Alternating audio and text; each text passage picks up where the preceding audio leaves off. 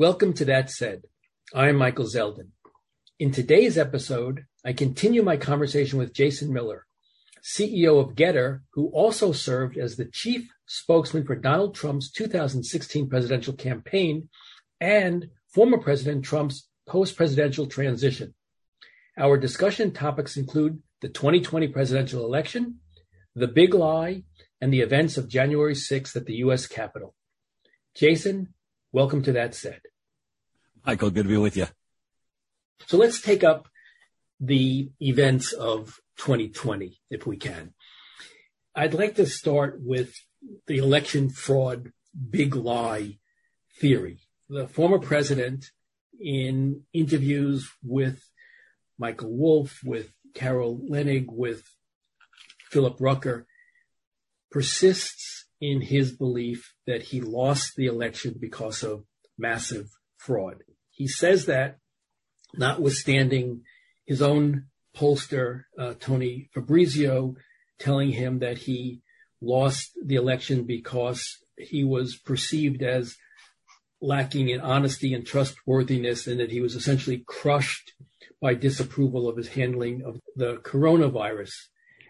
Why does he persist in perpetuating the notion that he actually lost this election because of massive voter fraud?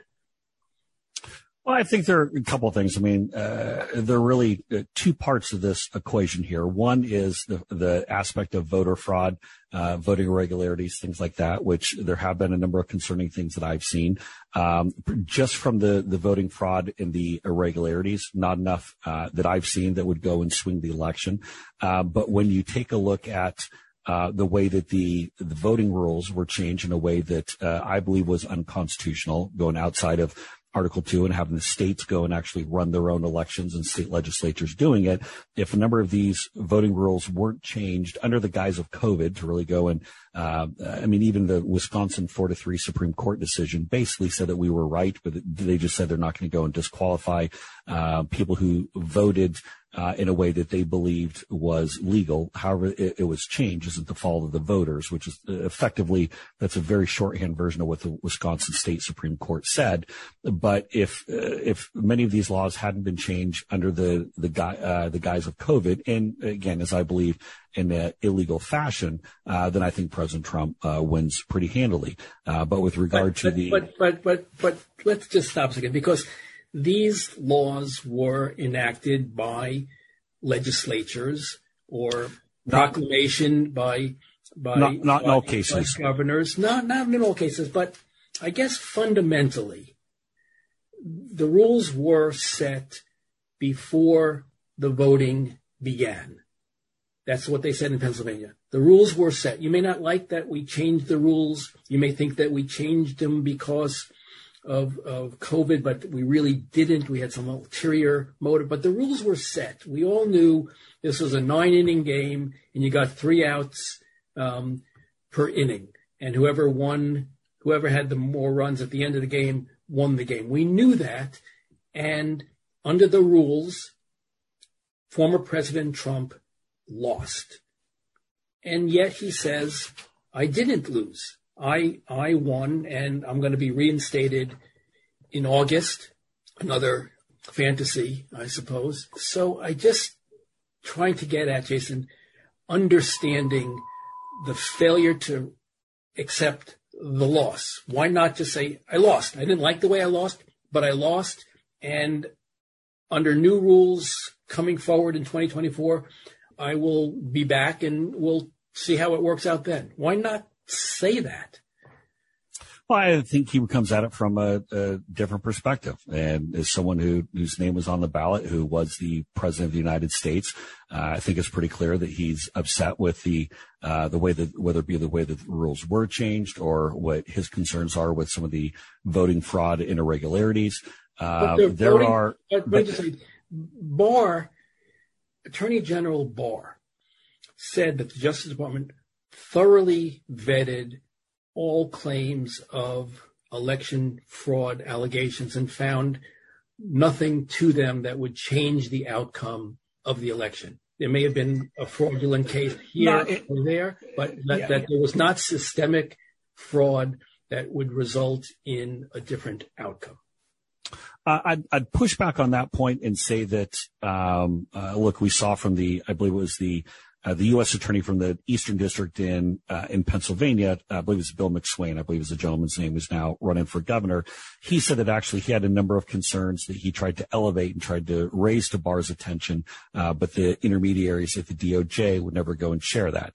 Uh, but again, the uh, that would talk- be outcome determinative. That would change the outcome of the vote. But it's uh, but it's again that's an instance that's one instance because he wrote a letter uh, after the administration had ended saying that.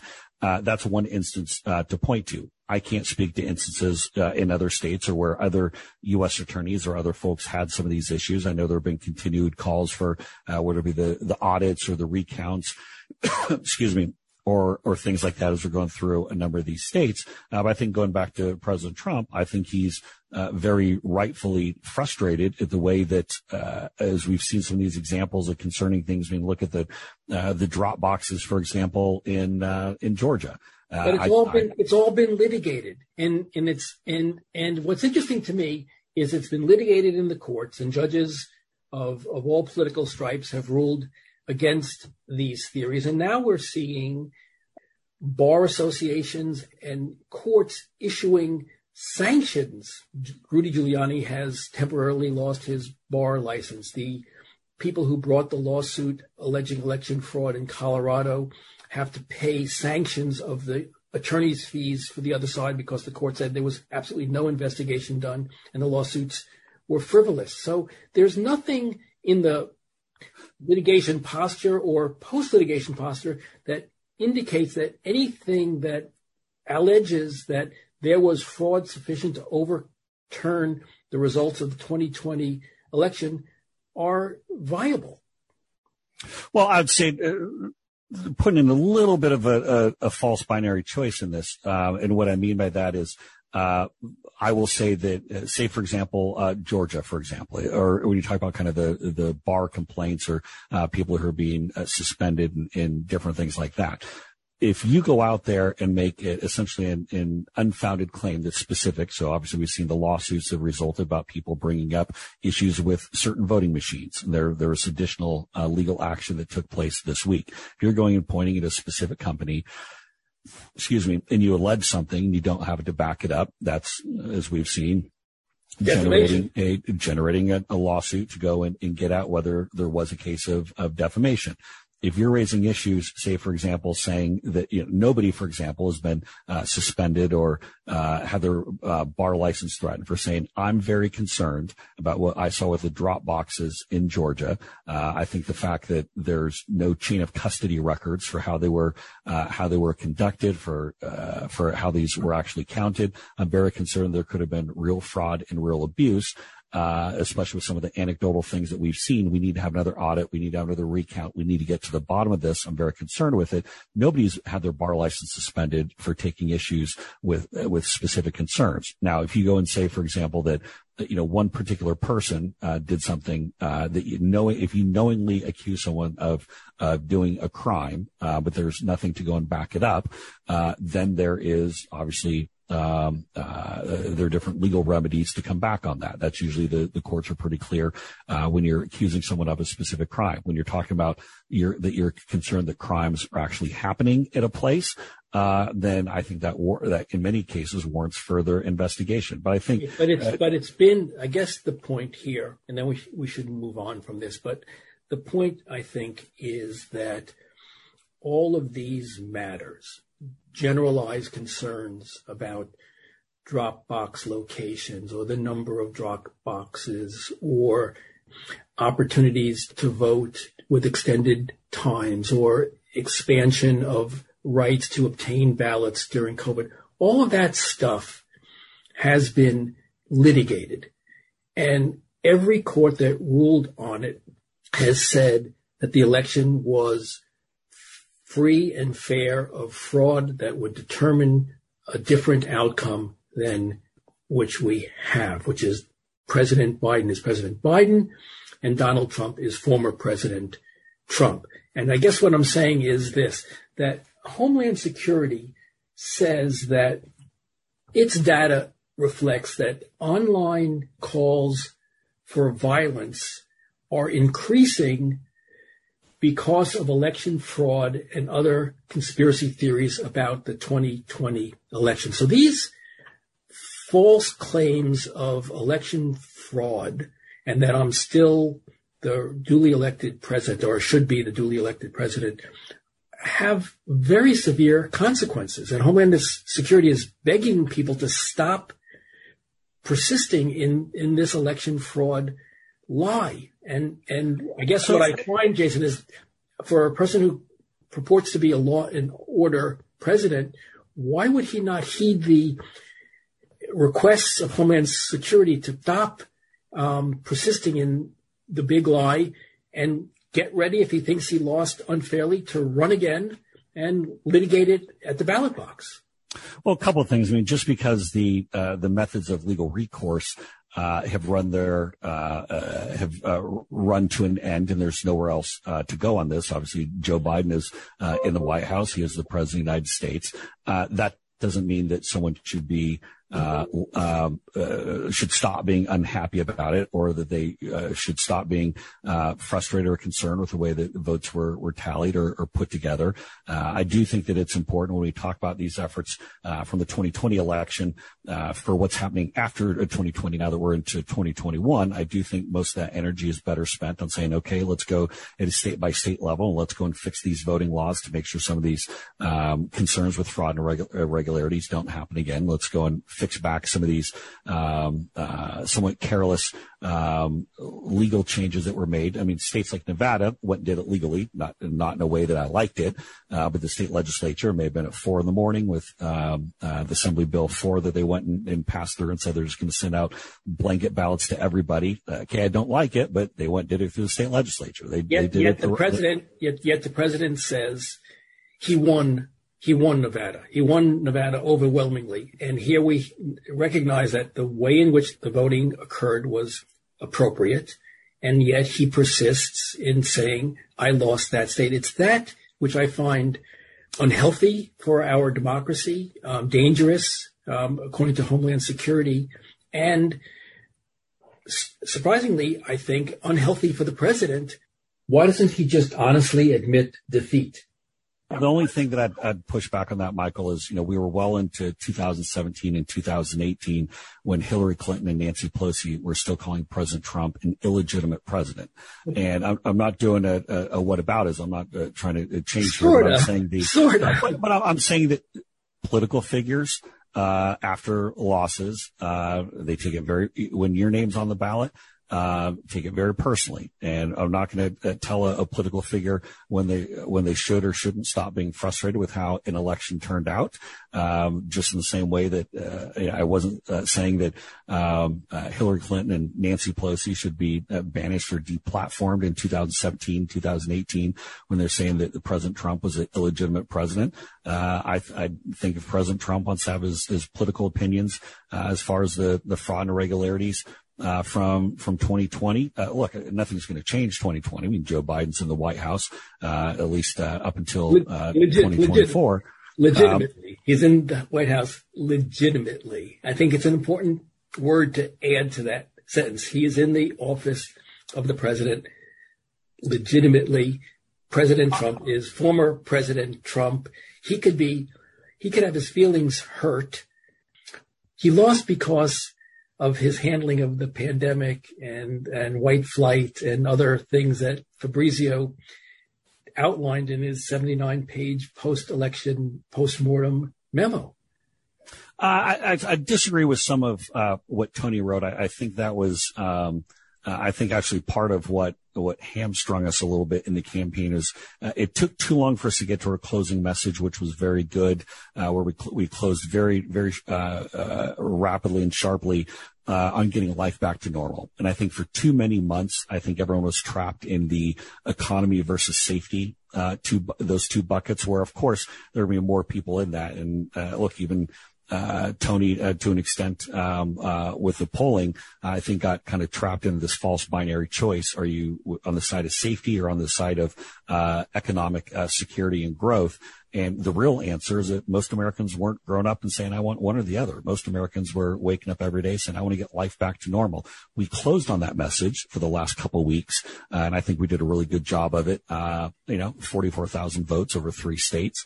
Uh, so I think we came uh, very close to it, but that, I think that um, uh, missing that that the fact that that was a false binary choice, a false binary uh, setup. It, wasn't because the president said a couple of mean tweets or he didn't seem sensitive enough. It's because we were spending too much time um, uh, appearing um, to favor uh, one aspect of the equation, when, what Americans wanted. They didn't want some option A or option B. They wanted something completely different, which was I want to get life back to normal.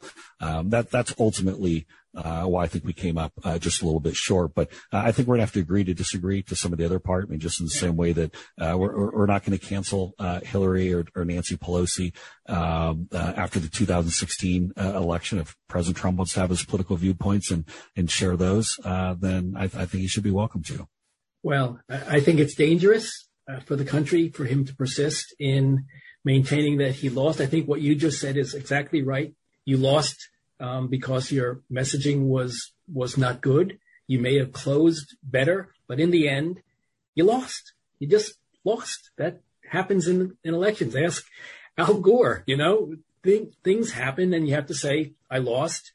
And I, I'll be, if you're Richard Nixon, I, I will be back. But I think that, I think it's time for him to, to acknowledge that he lost and then make his decision about what he wants to do in the in the future. Do you, do you disagree? I mean, fundamentally, do you disagree with that point?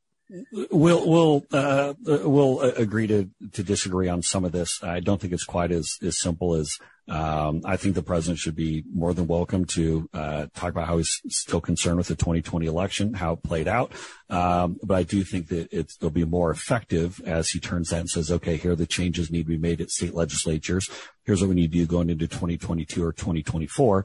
Otherwise, the exact same thing is going to happen again. I do think that would be a more effective uh, use of his time and energy as he talks about the messaging going forward. Uh, but, you know, going back to what I said earlier, um, uh, politicians since the, the beginning of time uh, have voiced their frustrations following losses uh, uh at the at the ballot box, uh, and just as we saw four years earlier, just as we see now, uh, just as we'll see what happens after somebody wins and somebody loses in 2024.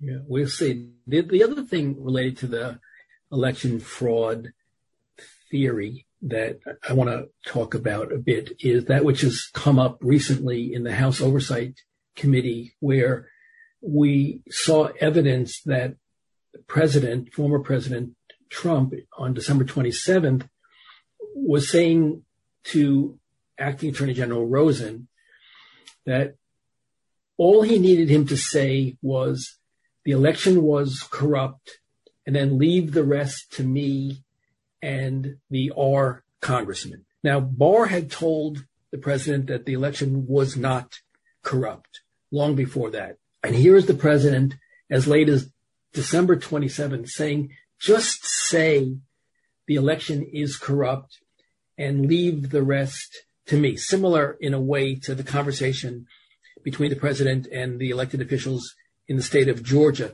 Just find me these votes and sort of we'll take it from here. That to me is very, as a lawyer, very troubling, Jason. It smacks of all sorts of election interference behavior. And I was wondering what you can tell us your thinking is about this evidence. Well, I think when you're you're talking after the fact of saying, uh, I've heard that there are these um, uh, these examples of um, uh, foul play at the ballot box, and some of these these other things are fraud, abuse, mismanagement, uh, however you want to go and describe it um, dead people voting, a number of other uh, different concerns that are happening, saying, "Hey, we need to go and look into this, make sure that there wasn't um, there wasn't foul play that went into." I mean, uh, I think but that's, but that's what that's what he asked. I'm sorry to interrupt. That's what he asked Barr, and Barr issued a, a memo to prosecutors, which was um, an expansion of what is typically done in the Justice Department, which was to allow them to look at election fraud allegations close to the election and including the election and post the election in ways that they don't normally do. So the president said to Barr, I want you to be mindful of this. and I want you to investigate it. And uh, the and the attorney general did do that, and he reported back to the president before December 27th that there was no fraud that would change the outcome of the election. And uh, we understand from uh, reporting that Chris Christie and Pat Cipollone uh, and others said the same thing. They saw no evidence of this, and yet we see this testimony saying December 27th, after he's been informed by his attorney general and his White House counsel that there was no fraud that would change the outcome of this election, he is saying to the acting attorney general, really in violation of White House DOJ communication protocols, essentially just say it was corrupt and leave the rest to me and the R congressman. We'll take it from here. I don't know how you accept that as appropriate behavior. Well, and again, uh, having not been in on that conversation and seeing it secondhand, I know a lot of times uh, uh people's memories or the way that they uh, describe certain conversations, uh, even if there's not an intention uh, of framing it a certain way, gets ended framing up a, a, a certain way. Uh, but I think President Trump would have very much been within his boundaries, within his rights to say, I'm very concerned about the reports and the things that I've seen. I know what you said about Barr, but as I, I said before, at least one former U.S. attorney said that they had tried to raise a number of concerns. I'm not saying it would have swung the state of Pennsylvania, uh, but if that's just the one case that we know about, were there other cases, were there other things to be concerned about? Uh, certainly President Trump would have heard about more examples, more cases uh, than I probably would have. I wasn't on the uh, the election integrity team, or I'm not part of his his legal team, um, with the exception of the the impeachment defense, the second impeachment defense effort, which I led. Uh, but the uh, when we're talking about his right and his ability to go and say, "Hey, there's foul play here. I'm concerned that there's foul play. We need to look into it." Um, is President Trump going to uh, talk differently than a lot of other politicians? Yeah, uh, we've seen that before. But uh, unless I have a recording, I know exactly everything that was said in that conversation. I don't think it'd be appropriate for me to go and weigh in on and say that um, one person was right or one person is wrong. Um, that's just my opinion the problem with it, and again, we'll move on because I feel like we're going to agree to disagree again. The problem is if the testimony is correct, where he is indicating to the Justice Department in the, in the communication channel that really shouldn't be taking place, in my view, but he's saying, just say it was corrupt. And I, from a public relations standpoint, will take it from there. That's all I need you to say. Say it's corrupt and then I and the R uh, congressman, Republican congressman, will have the basis to continue to argue this false election fraud claim is, I think, interfering in an election in a way that is completely inappropriate, if not potentially illegal. So now, when you say uh, the election interference, I mean at this point, this is well after the election, and this is almost right. Uh, this is a month and a half, almost two months after. So when you talk about election interference, I, am not sure if that's necessarily the uh, the right terminology uh, to go well, and it, use, since it's. I, I mean, I mean by election interference, interfering with the acceptance of the fact that the results of the election were were uh, honest and that Joe Biden was so going to become the president he was he was uh, agree or disagree. He was disputing the outcome of the election, uh, but I, I, think disputing an outcome of election, uh, in my opinion, is different than election interference. In my opinion, um, especially with with regard to say the um, uh, the DOJ. I mean, what would be the um, I mean, DOJ would obviously go and look into things, but then it would have to be, and correct me if I'm wrong, it'd have to be at a, state level or uh, the state level where any action would be taken on such a matter because uh, elections are ultimately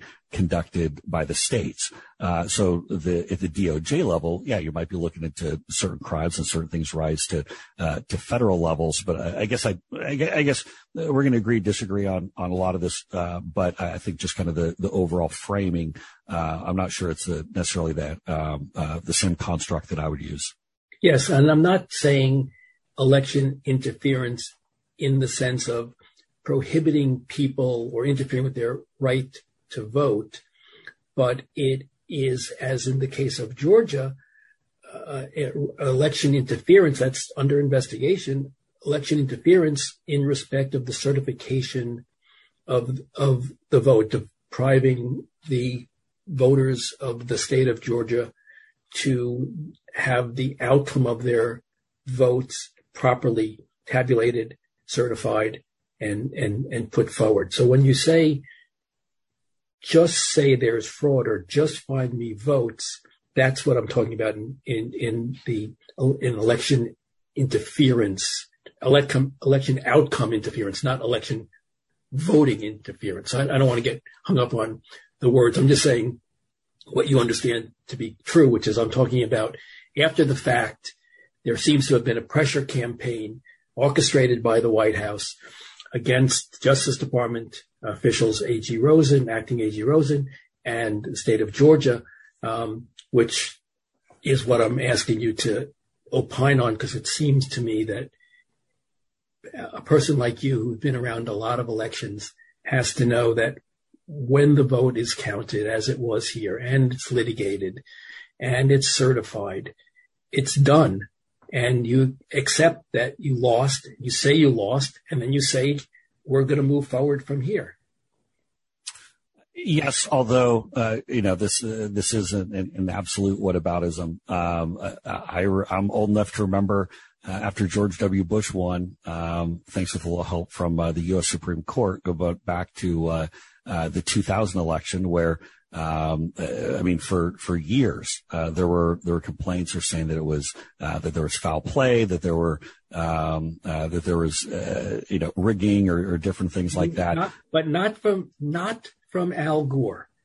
From Al Gore, we heard only that I was disappointed to lose. I'm concerned about the manner in which I lost, but I lost and George W. Bush is the duly elected president, and I support the orderly transition of power, and it's time America to move on. And, and there'll be an election, and there'll be elections in, in four years, and you can uh, express your dissatisfaction one way or the other at the polls. Why don't we have that coming from the former president?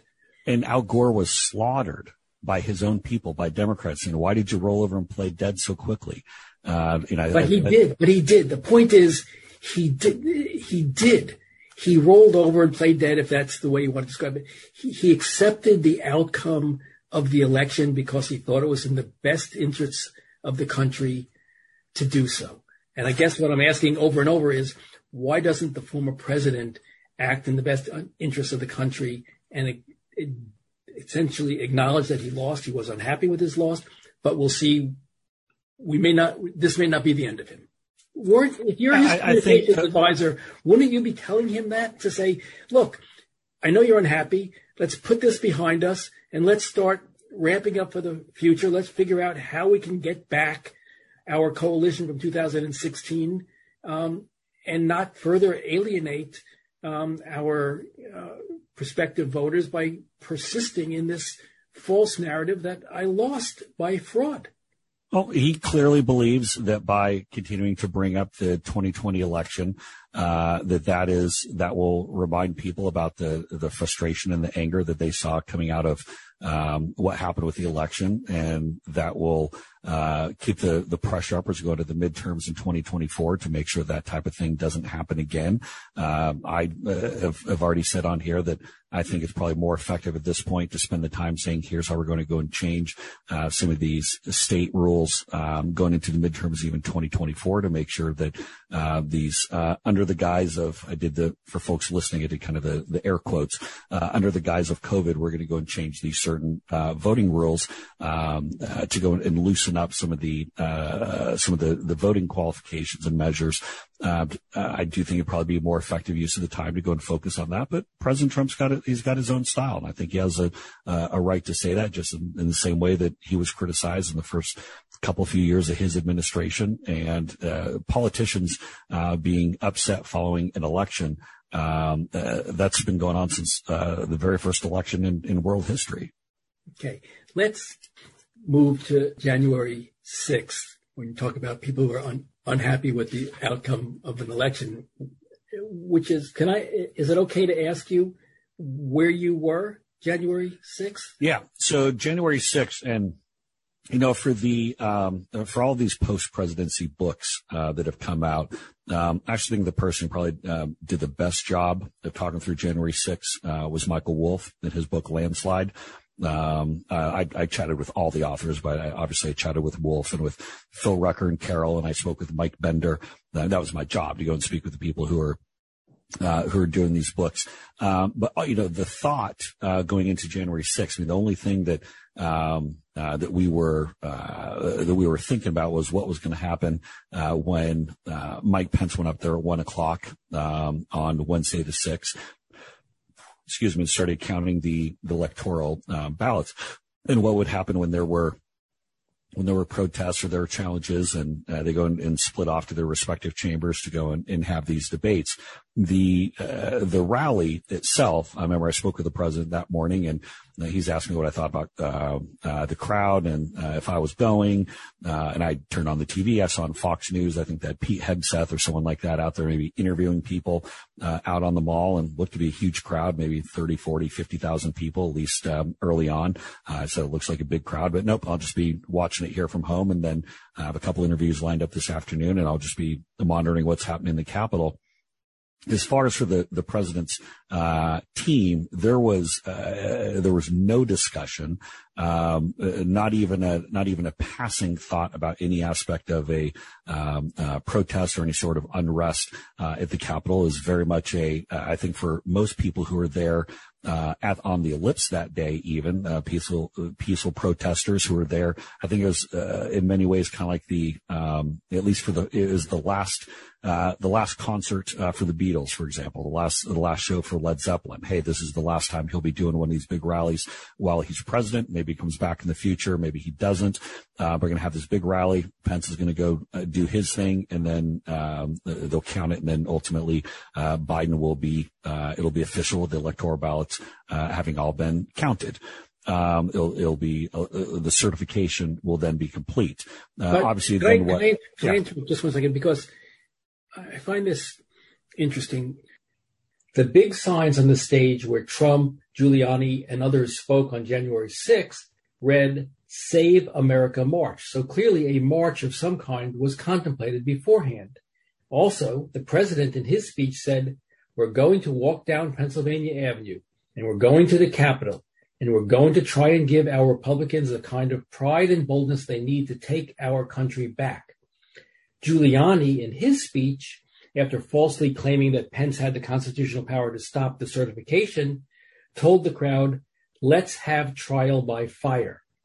The crowd marches down to the Capitol with signs that say, stop the steal. How is it possible to believe that there wasn't an ongoing effort by these people to prevent the certification. The whole purpose, it seemed to me, of the march was to prevent the certification. So how can one? I think well, a couple couple things. Um, I mean, if, you going back up here, the you know on that day on the sixth, you know there were a number of different. Uh, I went back and looked at one point. There were a number of different uh, uh, permits that had been pulled, or people said they were going to have you know three or four of these different demonstrations. But by the time it got to that morning, again, even that rally that was happening on the sixth on the ellipse, uh, which is uh, right there on the kind of the, the south lawn uh, of the White House House, uh, kind of right across the street from the uh, from the National Mall. That was even just essentially kind of a, a pregame event before the counting up at the Capitol. I mean, there was um, there was no effort with the president's team or no knowledge that there was some grander protest or demonstration that was happening at the, the Capitol. I mean, admittedly, um, uh, I told Wolff for his book that I didn't even read the president's speech uh, for uh, for the rally on January 6th because it was kind of the uh, knew what was going to happen. It seemed to largely be the the greatest hits, and then we'd watch and see what happens when um, when one o'clock started and they start actually counting through the um, the ballots on a state by state basis.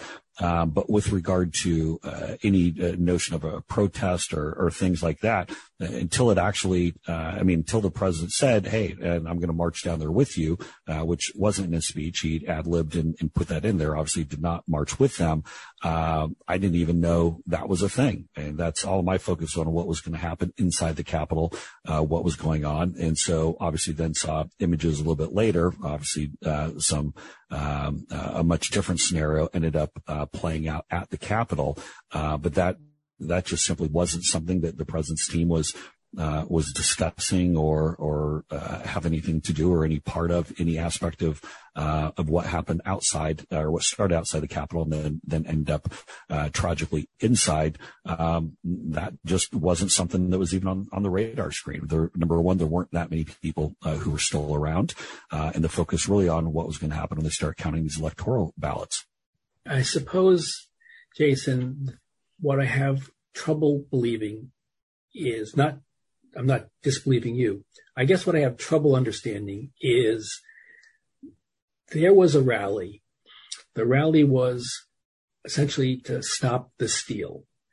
They were stop the steal. Let just let just jump just real quick. And I, I don't want to, but I the the the point of the the reason why uh, look, and I've spoke I've spoken with a number of people who were there that day, and to a person, the reason why everyone was coming in is because they uh, everyone that, who I spoke with, obviously by no means can I, I say that I spoke with everyone and, um, but people who, whether it was, uh, beforehand or afterwards, it was, like I said, it was people coming in. It was kind of like Elvis's last show that he was doing at the, uh, at the ellipse, uh, or at the, uh, at the, or excuse me, at the, um, uh, the White House there. And they wanted to come in and be a part of that and we kind of the, you know, we, but they wanted, guys, they wanted to come, they wanted to come in to see Elvis's last show with bear spray and with uh, but, but, hold on, hold ties. I mean, uh, I'm saying is but that Michael, that's uh, hold on, just real quick. But the, but the one thing again, let's and I realize um, uh, from your perspective, just uh, you're looking at from you know you watch TV, saw the media reports. So I'm telling you from the uh, from the inside, from in the Trump world, the people who are working for him at the time or supporters and uh, active with him. You know, there were no instances. I mean, there were no weapons, for example, that were confiscated at the ellipse. Uh, there was no one who uh, went in like, uh oh, you know, this is a, a, big, massive concern. You know, why are you doing now? Were there some clearly some bad actors and some knuckleheads who went up to the went to the Capitol and, and cause some serious damage and, and cause some real problems? Absolutely. And people who are doing that really missed the boat on everything that President Trump was about.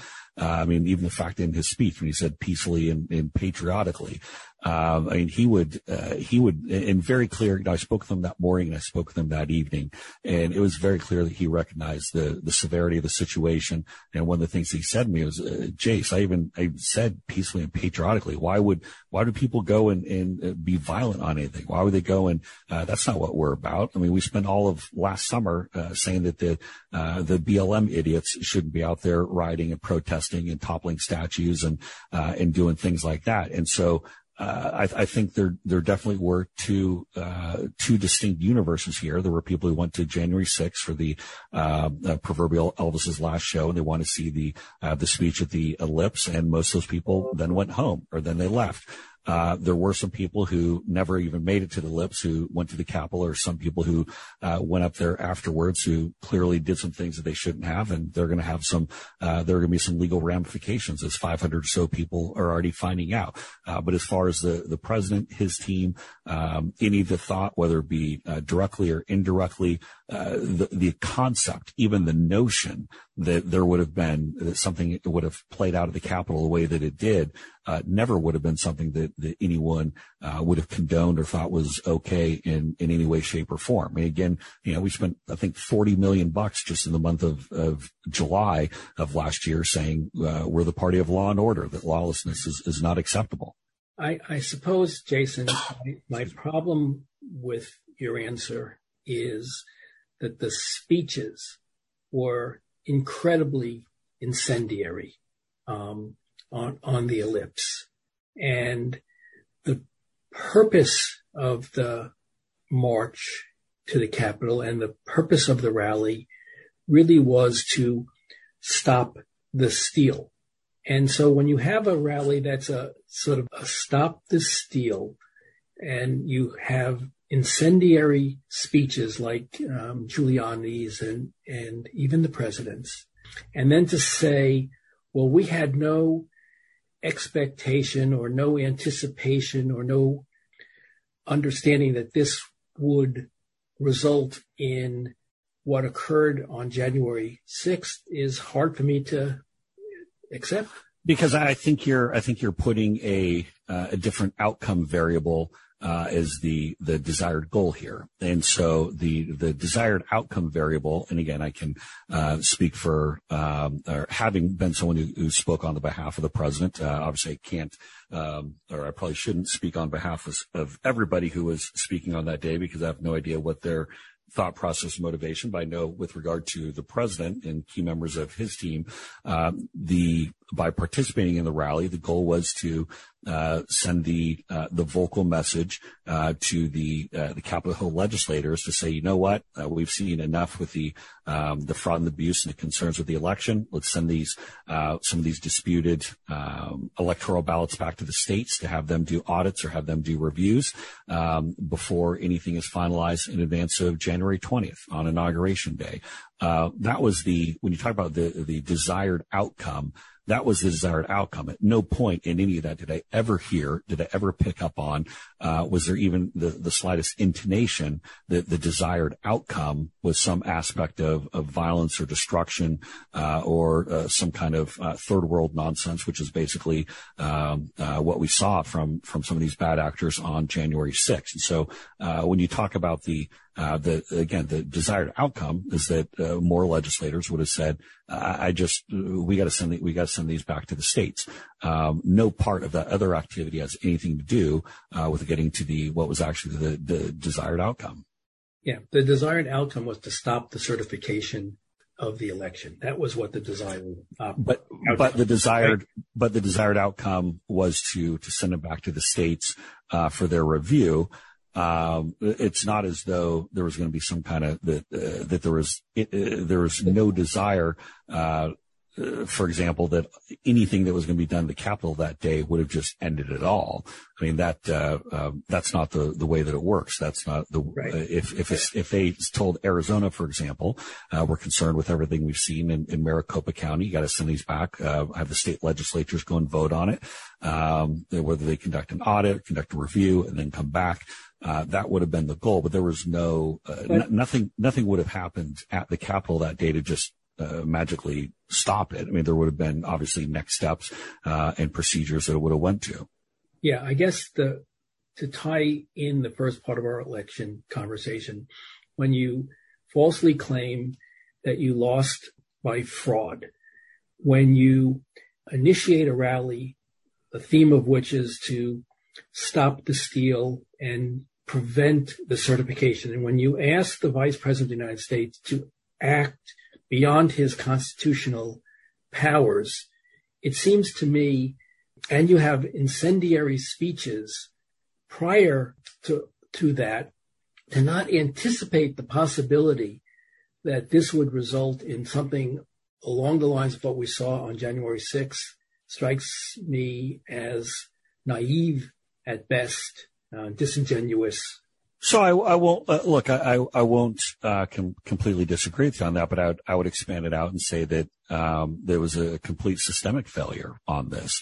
Uh, there was a, a failure at uh, at every level. I mean, as we've seen the the reports come out about some of the some of the, the bad actors and what they were planning well in advance uh, of those speeches. Uh, as we saw the, uh, and again, I'm not trying to, to minimize or dismiss the severity of what we saw uh, actually at the Capitol. But for example, the uh, whoever went and planted those bombs outside of the DNC and the RNC certainly wasn't motivated by a speech or what they saw down at, at the the ellipse.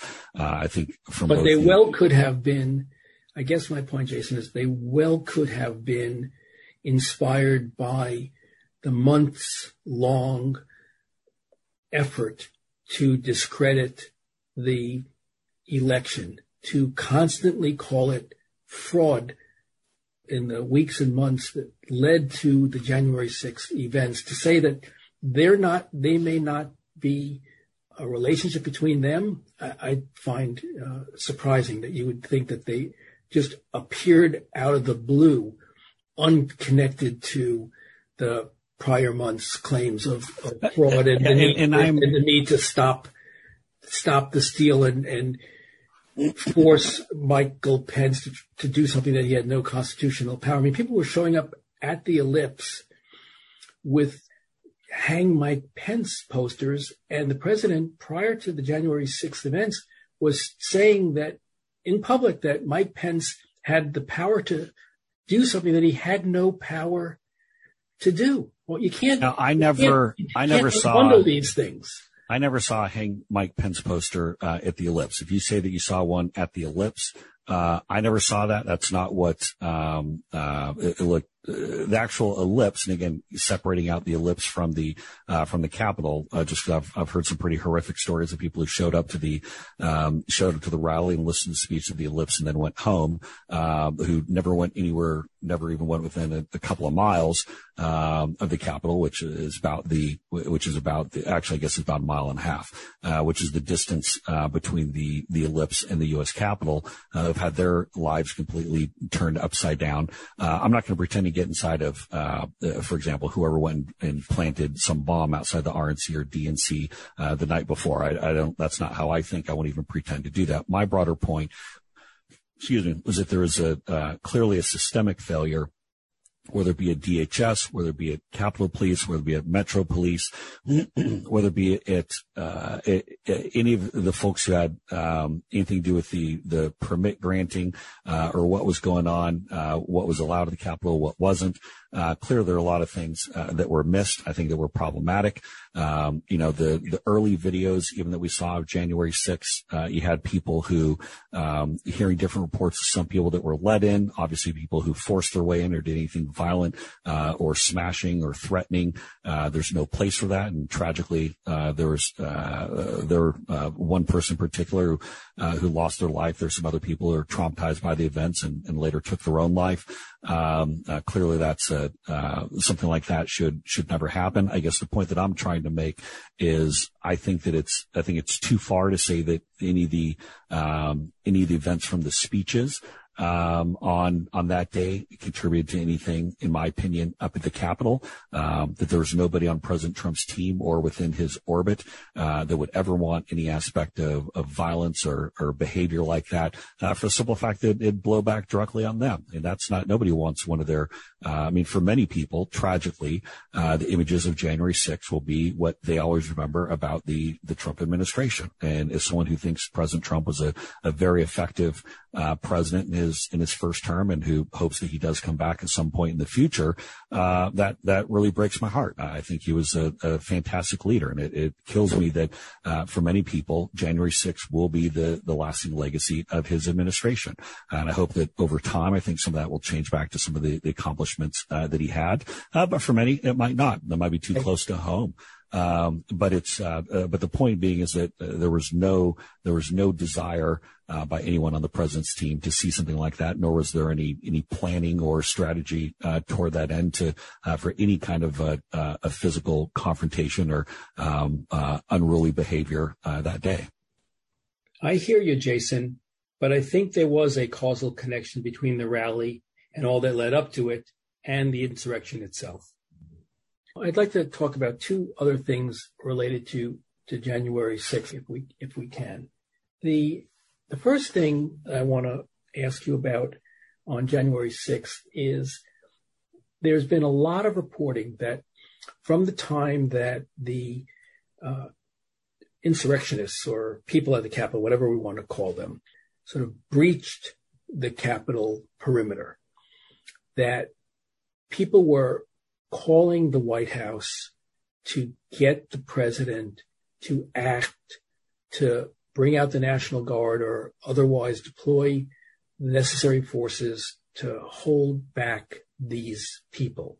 And the reporting is that for two hours, the president was essentially missing in action, that Ivanka Trump was begging him to call it off and Mark Meadows, his chief of staff, was calling him to call it off and others similarly.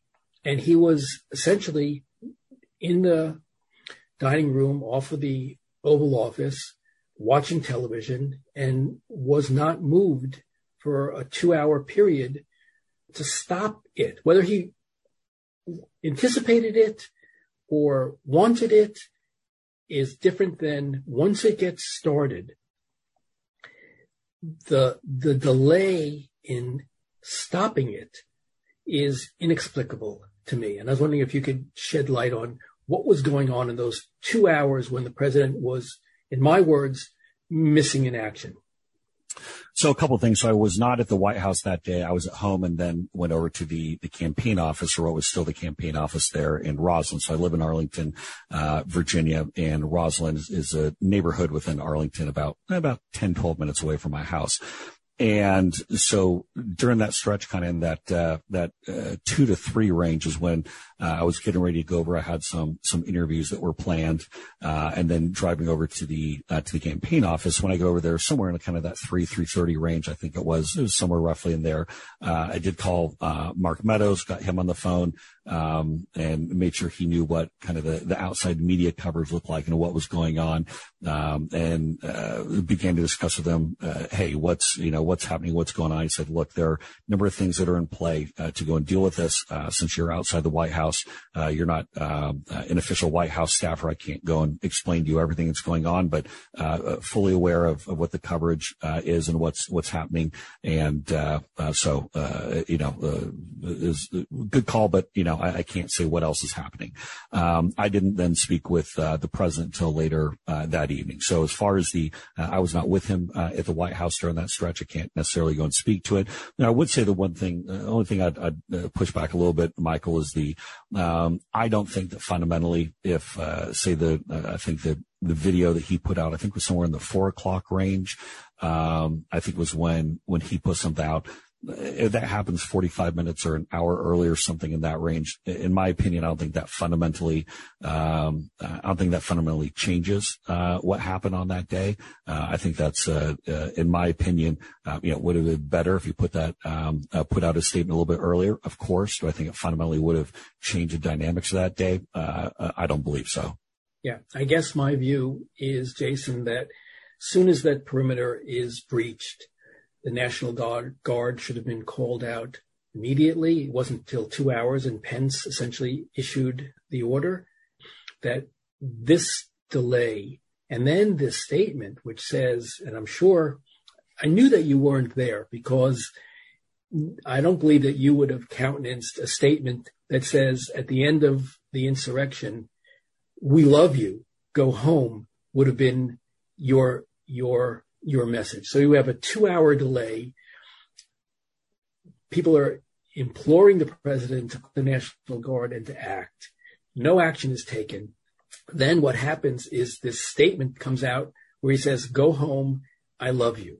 I don't see that as being acceptable, nor do I see it as something that you as a communications person would have advised as the, the, the course to follow from two o'clock till, till the issuance of that statement at four o'clock. Yeah, you know, one of the, the tough things on this, obviously I'm an uh, unabashed supporter of President Trump, someone who worked for him on both presidential campaigns and even after he left office.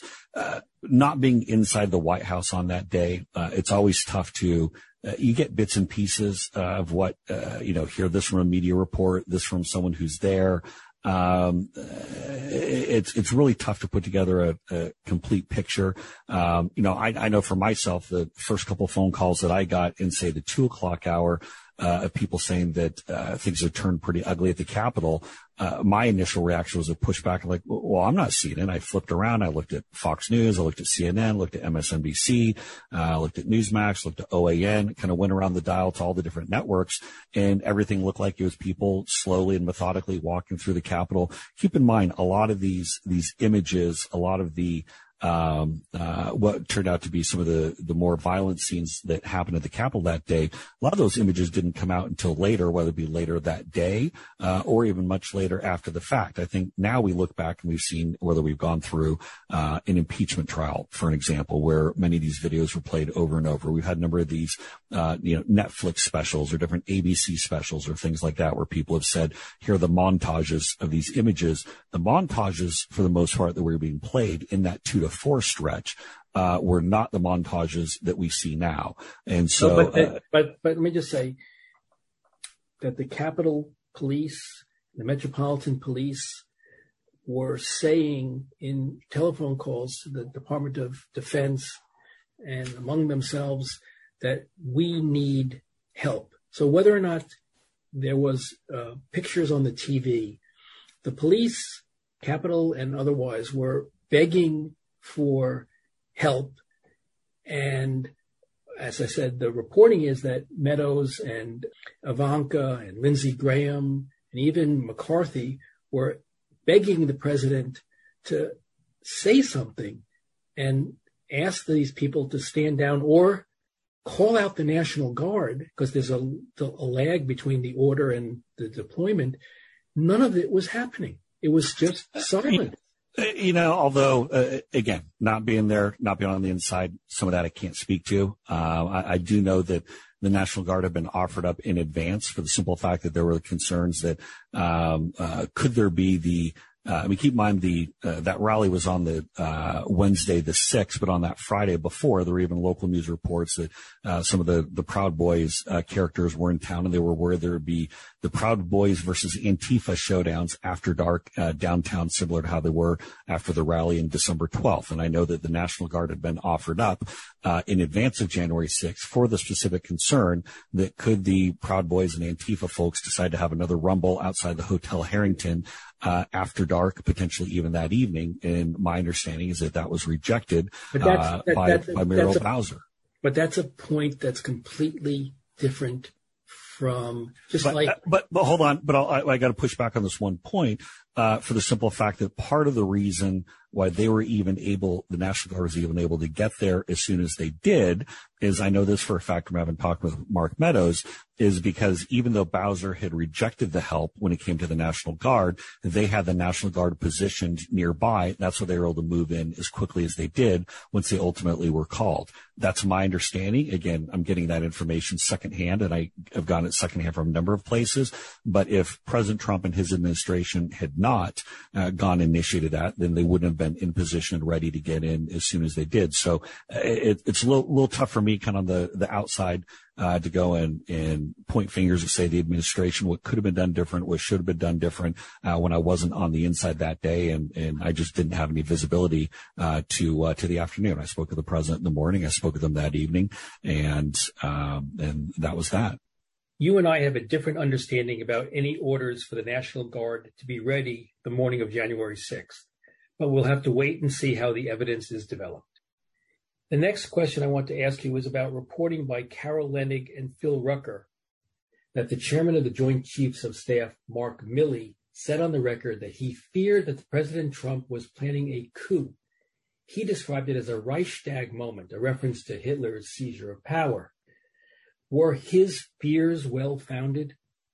No, not at all. And I, think personally, I think uh, General Milley, I, I, think is a, a, major league clown. I don't think he's uh, someone who really has credibility here. I think that he has brought a whole new level of politicizing uh, the role of the military in a way that's uh, I, I, think is we may never even have, seen before. I mean, the way that he's gone and weighed in. first of all, there's not a book interview um, that the most dangerous place you could be in Washington is get between him and a reporter to go and try to hype himself up politically. that he was the the great savior or the one person who saw what could have gone wrong on, on January 6th. But his comments about that never saw. Uh, I think he's wrong on critical race theory. I think he's wrong when it comes to the concern of China. Uh, he doesn't think China uh, is a, a, major concern in the South China Sea. I think Milley is uh, Milley is just uh, look. I don't know if he wants the MSNBC contract. I don't know if he wants the CNN contract. Uh, he clearly doesn't want to be in the military anymore. He wants to be a political pundit, and I think he's a, a pretty poor one at that. And so I think he was wrong about January 6th. I think General Milley is not only is he wrong about just about everything, I am very concerned about the long-term repercussions of someone who's the, the chairman of the Joint Chiefs, uh, effectively signaling that it's okay uh, signaling to people who are active duty to go and voice themselves in such a political fashion. I mean, Michael, you're someone who comes from a, a proud background of law enforcement, uh, and you know that there are some some pretty bright lines as someone who's in law enforcement or in the military, uh, where you're not supposed to be out expressing political opinion. That you need to have that uh, uh, very much uh, maintain that that independent vibe. And I think that Milley has smashed that. I think the fact that he was, and the one thing I'll say also, and then I'll quit beating up on Milley, or at least right now go, I'll, you know, go home and beat up on him some more, um, or on social media. I'll go on GETTR. I'll criticize uh, General Milley. Uh, but the fact that he was given some of these interviews while President Trump was still uh, in office, uh, I think is uh, is unconscionable. So other than that, I don't have any opinions about General Milley. I guess the thing about the politicalization of military that comes to mind is the march across Lafayette Square for the photo op at the church where um, the defense secretary and the joint chiefs of staff and the president and the attorney general are walking across the recently cleared out peaceful protesters. It seems to me that that is a politicalization of the military by the president. And so one has to bear the burden of that responsibility too.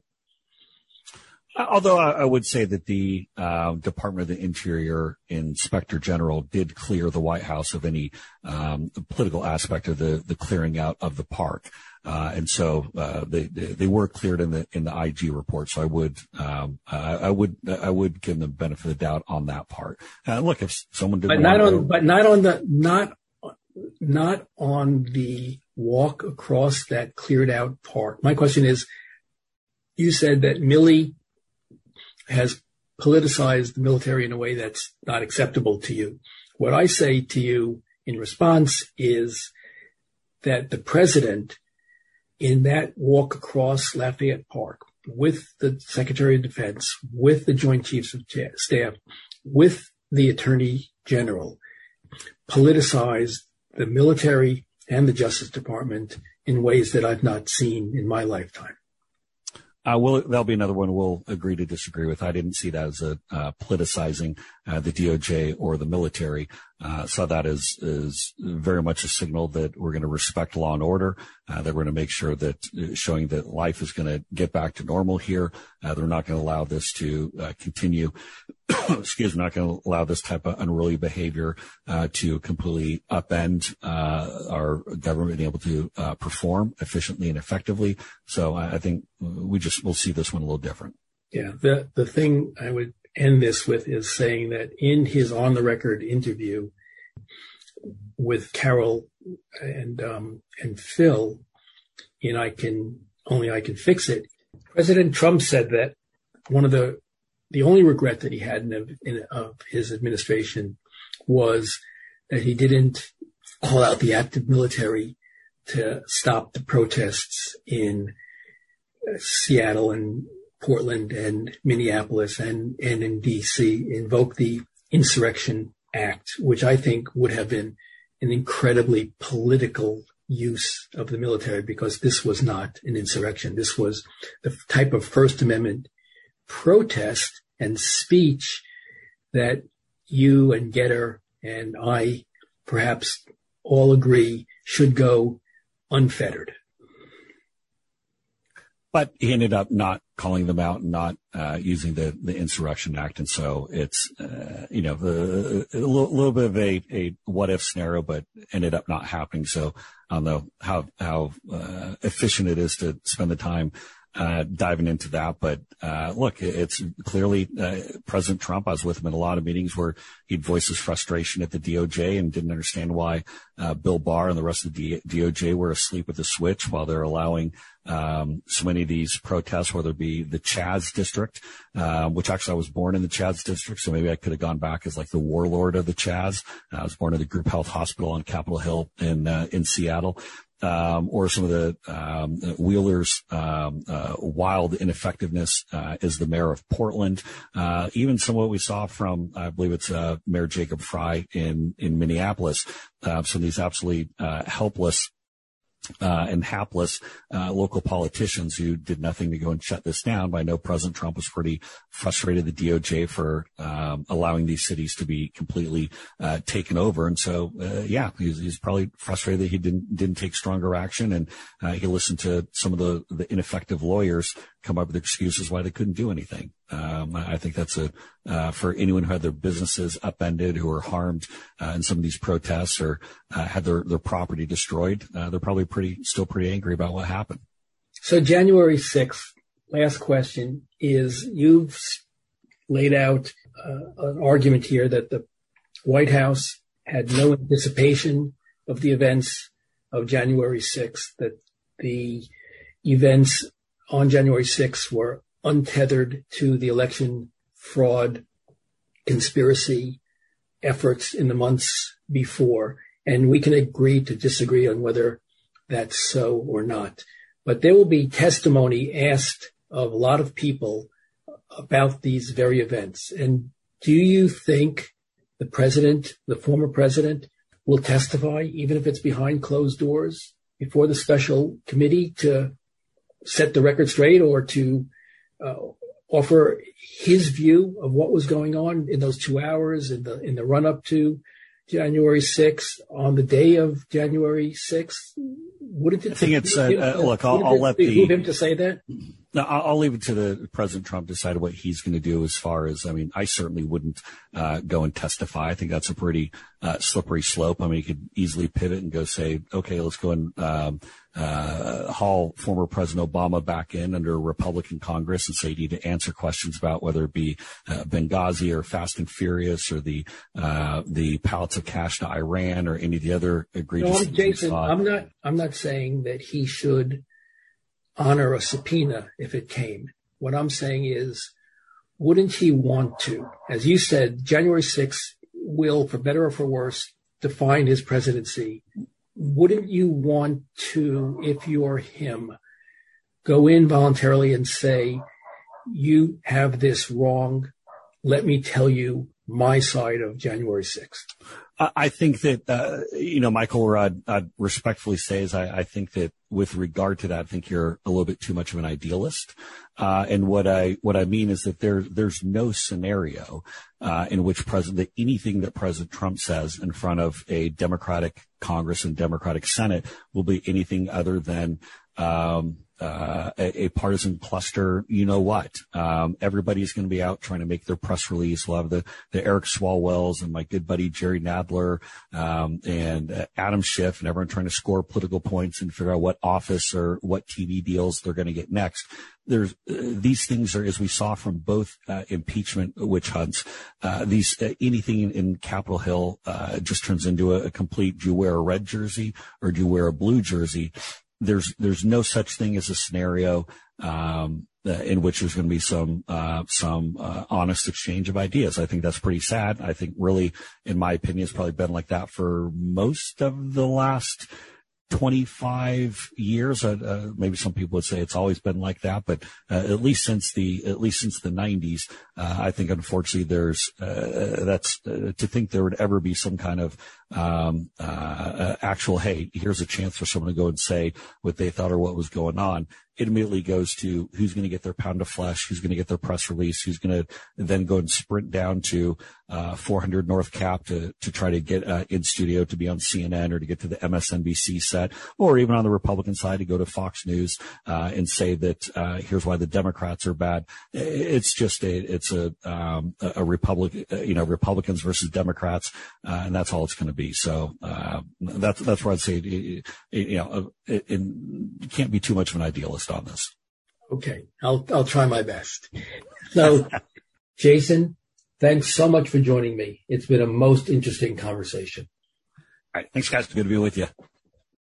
That said, is produced by Compro and the Museum of Public Relations. Theme music by Sam Post. Please let us know your thoughts by writing to us at thatsaidzeldin at gmail.com. Thanks so much for listening. For that said, I'm Michael Zeldin.